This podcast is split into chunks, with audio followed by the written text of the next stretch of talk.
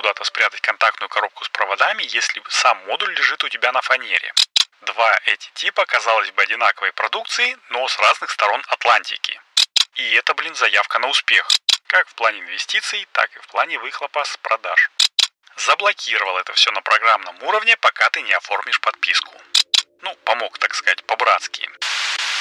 Всем привет! Меня зовут Игорь Шеверун, а вы слушаете первый русскоязычный подкаст о солнечной энергетике Solar News. Здесь я каждую неделю делюсь с вами важными и интересными новостями солнечной энергетики, иногда рассказываю какие-нибудь прикольные истории, которые связаны с ВИЭ, и отвечаю на вопросы, которые вы мне присылаете. Сегодня у нас 72 выпуск, и в нем я буду проводить важное научное сравнение, но не научными методами. Традиционно хочу сказать спасибо патронам Solar News. Это люди, которые поддерживают проект на сервисах Patreon или спонсор, а также тем людям, которые делятся подкастом со своими друзьями. Это тоже очень классные вещи. И, конечно же, отдельный привет подписчикам нашего телеграм-канала, которые не только слушают э, активно подкаст, но и темы в него иногда подкидывают, ну и иногда задают мне вопросы. Ссылочки на Patreon, спонсор, а также сервис Cloud Tips, куда мне можно закинуть немножечко денежек разово на кофе, будут в описании. Ну, а еще для тех, кто не знает, вдруг или забыл, был. Я в описании часто прикладываю ссылки на дополнительные материалы. Это как материалы по теме, какие-нибудь пояснительные, ну, так сказать, ссылочки, так и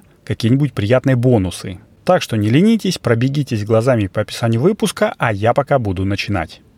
Ну, ребят, сегодня прям осуществится чья-то мечта. Знаю, что есть люди, которые хотят Apple за их продукты, за то, что, мол, дорого и глупо, а еще те, кто покупает э, продукцию Apple, тоже дураки, потому что переплачивают за бренд. Э, ну и такие же холивары, в принципе, разражаются и по поводу электромобилей. Зачем, мол, покупать Теслу, если можно за те же деньги купить двух электрокитайцев? Себе и соседу Коле. И не знать горя. Ведь э, их не нужно чипировать, чтобы разблокировать подогрев пятой точки там или часть батареи, которая и так в машине есть, просто хитрый и жадный до денег Маск заблокировал это все на программном уровне, пока ты не оформишь подписку. Но поговорить я сегодня хотел не про Теслу, ну то есть наоборот, про Теслу, но не про машину, а как раз про солнечную черепицу, которая называется Tesla Solar Roof. Помнится мне, я не раз в прошлых выпусках рассказывал о том, что не такой уж Маск и молодец, что купил компанию своего кузена. Ну, помог, так сказать, по-братски. Запустил продукт, нагнал хайпу и в итоге и Panasonic сосвету жил, и крыши толком не строит, и даже отказывает уже оплатившим установку, да и с ценой немножечко подобманул. Не стоит Solar Roof дешевле обычной крыши в моменте, это все маркетинговая завлекаловка, ну только может быть, если рассматривать на длинную дистанцию, но и то, если тебе ее все-таки установят. В общем, это все делает компанию Tesla не самым лучшим из американских солнечных инсталляторов, и об этом я тоже рассказывал. Что характерно, в различных американских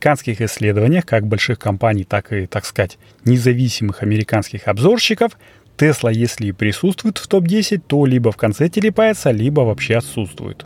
И вот недавно, в 69-м выпуске, я рассказывал про нидерландский венчурный фонд InvestNL, который помогает местным стартапам и стартапчикам финансированием и в том числе недавно запустил раунд финансирования компании ExoSun, которая славится на всю страну своим аналогом SolarRoof. Контора, заметьте, успешно существует с 2015 года, и когда я узнал про нее побольше, мне, конечно же, захотелось сравнить два эти типа, казалось бы, одинаковой продукции, но с разных сторон Атлантики. Я даже прям начал искать спецификации американцев, потому что на сайте в общем доступе они скудные. И тут, представьте себе, наткнулся на еще одну американскую контору под названием GAF Energy, которая стала победителем категории Smart Cities на выставке потребительской электроники CES в 2022 году. И именно как альтернатива Solar Roof. Так что, пожалуй, в сравнении возьму их. Итак, погнали. Для начала давайте расставим все точки над «и». Все три типа плитки — это не глиняные черепки, которые мы привыкли видеть в старинных городах, а вполне себе большие пластины. Чем-то это похоже на мягкую черепицу, распространенную у нас э, в дачном строительстве. Сейчас ее производят миллион миллиардов компаний. В России, например, самым популярным производителем является Технониколь, а в вашей стране вы сами знаете, кто это. В Америке тоже используется как мягкая черепица, она называется шингл, э, что переводится как кровельная дранка, так и такая же по размерам, но жесткая, которая называется тайл. Маск, в общем, наверное, так вот подумал-подумал и решил, что... А давайте-ка заменим тайлы совершенно такие же, но с солнечными элементами внутри. Ну вот, в общем, и короткая история появления Solar Roof в 2016 году. До этого времени, конечно, тоже были проекты солнечной черепицы, но они были не такими резонансными, не выстрелили, как у Маска, он все-таки гениальный маркетолог. Так, например, российская компания Innovatix говорит, что еще в 2015 году они получили патент на солнечную черепицу. А если покопаться в патентном справочнике Гугла, то можно найти патенты и более древние, датированные еще 2006 годом, а может быть даже и чуть ли не началом 90-х. Ссылочку для любознательных я приложу в описании выпуска, там более 300 патентов, а сам пока примусь за краткое непрофессиональное сравнение. Итак, что мы имеем и как мы будем это сравнивать? Сравнивать, конечно же, нужно по КПД на квадратный метр крыши, ведь это у нас самый ограничивающий фактор, правильно? Да. Итак, поехали.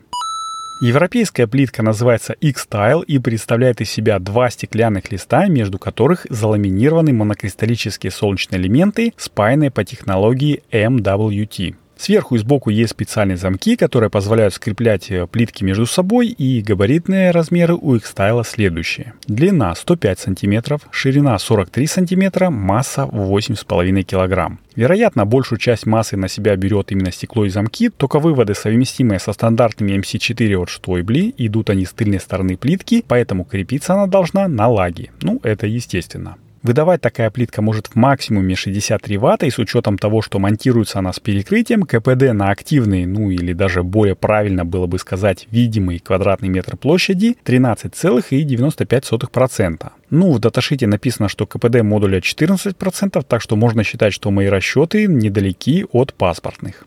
Далее у нас идет Tesla. Почему? Потому что ее плитка с артикулом SR72T1, которая висит сейчас на сайте как самая актуальная, имеет схожее строение и способ крепления. Разница лишь в том, что сверху она покрыта стеклом, а снизу полимерная подложка. Замок крепления у нее только сверху, ну хотя даже это не замок, а монтажное отверстие, крепится она саморезами клагом, а еще из принципиального этот тайл имеет 14 солнечных ячеек, в отличие от X-тайла с его 12, а значит и выходную мощность имеет большую, почти 72 ватта. Но по габаритам она не то чтобы сильно отличается от европейцев, 114 на 43 сантиметра, ну и похоже 43 сантиметра это стандарт. Поправьте меня, строители, если знаете. Ну а масса за счет отказа от нижнего стекла меньше конкурента на целый килограмм. То есть SR72T1 весит, прости меня господи, физики, всего 7,5 килограмм. Так, а что же у нас получается по КПД? В даташите он не указывается, но если прикинуть на пальцах по чертежу, что площадь перекрытия примерно составляет 1 пятую ширины модуля, то КПД составляет примерно 18,6%. И это, блин, заявка на успех. Почему? Потому что сейчас я расскажу про их уже американского конкурента Timberline от компании Gulf Energy, тех самых, которые номинанты CS, и это как раз будет Shingle.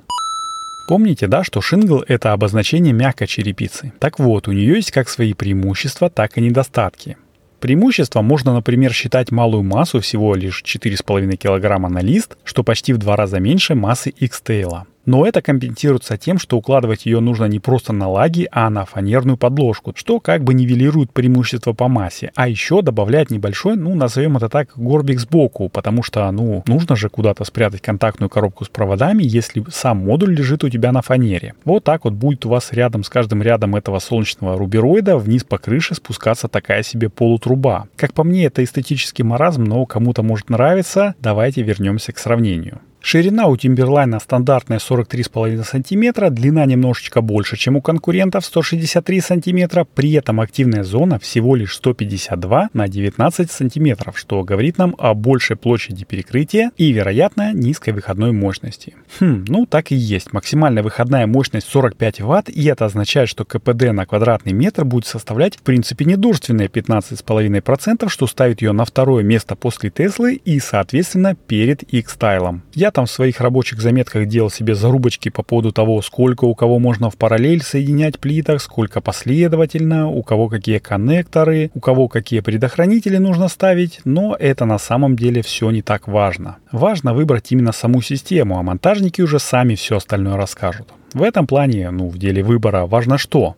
Правильно, как я уже говорил, КПД на квадратный метр. Но вторым, не менее важным фактором является и цена системы. А тут не нужно быть гадалкой, чтобы сванговать, что тесловская крыша будет стоить дороже обоих конкурентов, может быть даже вместе взятых. Об этом даже Bloomberg писал, что у Маска непомерно задутые ценники, примерно от 50 до 75 тысяч за 10 киловатт, но узнать для сравнения стоимость Timberline и X-Tail у меня не получилось. Там ребята работают по запросам, если мне когда-нибудь ответят, я, конечно же, расскажу вам в следующих выпусках, а пока буду переходить к новостям одной строкой. А одной строкой у нас сегодня с вами подъехала статистика по России и даже больше скажу, по микрогенерации. По наблюдениям аналитиков компании «Умная энергия», Дима, привет, если ты слушаешь, цена выкупа электричества у микрогенераторов постоянно меняется и значительно варьируется от региона к региону. По состоянию на апрель 2023 года цена в среднем составляет 4 рубля 33 копейки за киловатт-час. Для сравнения, в Краснодарском крае она составляет от 3 до 6 рублей за киловатт-час, в Ростовской области в среднем цена выкупа 5,73 рубля, в Башкирии в среднем 2,65 рубля за киловатт-час. Также цена покупки излишков у владельцев солнечной электростанции зависит от того, по какому виду тарифа за электроэнергию он платит. Например, в Краснодаре собственники солнечных установок с одноставочным тарифом продают электроэнергию по 3,30 рублей за киловатт-час, а с двухставочным уже по 6 рублей за киловатт-час. И это, кстати, подтверждается подписчиками нашего телеграм-канала, так что информации, как говорится, можно верить. Большая часть физических лиц, это 40% для продажи излишков, приобретает солнечные электростанции мощностью 15 кВт, мощностью от 10 до 12 кВт пользуются 21,4%, а мощностью менее 10 кВт 38,6%, но там идет градация и разбивка чуть ли не до 1 киловаттников. Так что можно сказать, что не благодаря, вопреки, но микрогенерация потихонечку развивается и в России. И, кстати, с 20 по 22 июня в Москве будет проходить ежегодный слет слет возобновляющих. Это выставка «Возобновляемая энергетика и электротранспорт» RenewX 2023.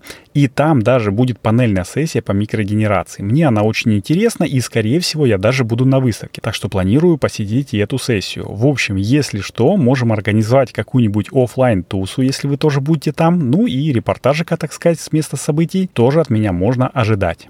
А теперь давайте к последней новости на сегодня. Это новость одной строкой из Европы. А в Европе нас ждут проблемы с избытком ВИЭ, возможно, уже даже этим летом. Дело в том, что выработка СС стала больше выработки угольных электростанций, систем накопления электроэнергии катастрофически не хватает, сети не готовы, в общем, караул. С одной стороны, рекордное производство солнечной и ветровой энергии помогло вытеснить с рынка угольные и газовые электростанции, а с другой уже есть признаки несоответствия между спросом и предложением. Пользу, конечно, последнего. По словам Акселя Тиммана, главного исполнительного директора Зоны Дикс, одного из крупнейших европейских разработчиков солнечной энергетики, усиление колебаний цен и устойчивые низкие или даже отрицательные цены в период пиковой выработки возобновляемой энергетики могут поставить под угрозу дальнейшие инвестиции. Этим летом у нас будет беспрецедентный объем производства солнечной энергии, и это, как правило, увеличивает волатильность цен на электроэнергию. Вторит ему Джок Стейнвард, э, аналитик Aurora Energy Research. Ну что ж, господа, это должно было случиться. Возобновляемая энергетика перестает быть священной коровой, и за деньги нужно будет еще и побороться. Как в плане инвестиций, так и в плане выхлопа с продаж. Чувствую, что в скором времени рынок электроэнергии ждет реконструкция, и она будет тотальной, и мне как технооптимисту будет интересно посмотреть на все это, но рассуждать на эту глубокую тему можно бесконечно долго, а мне уже, наверное, пора закругляться. Так что мне осталось только напомнить вам, рассказать друзьям о проекте Solar News и поставить э, подкасту 5 звездочек везде, где только можно ставить оценку и отзыв.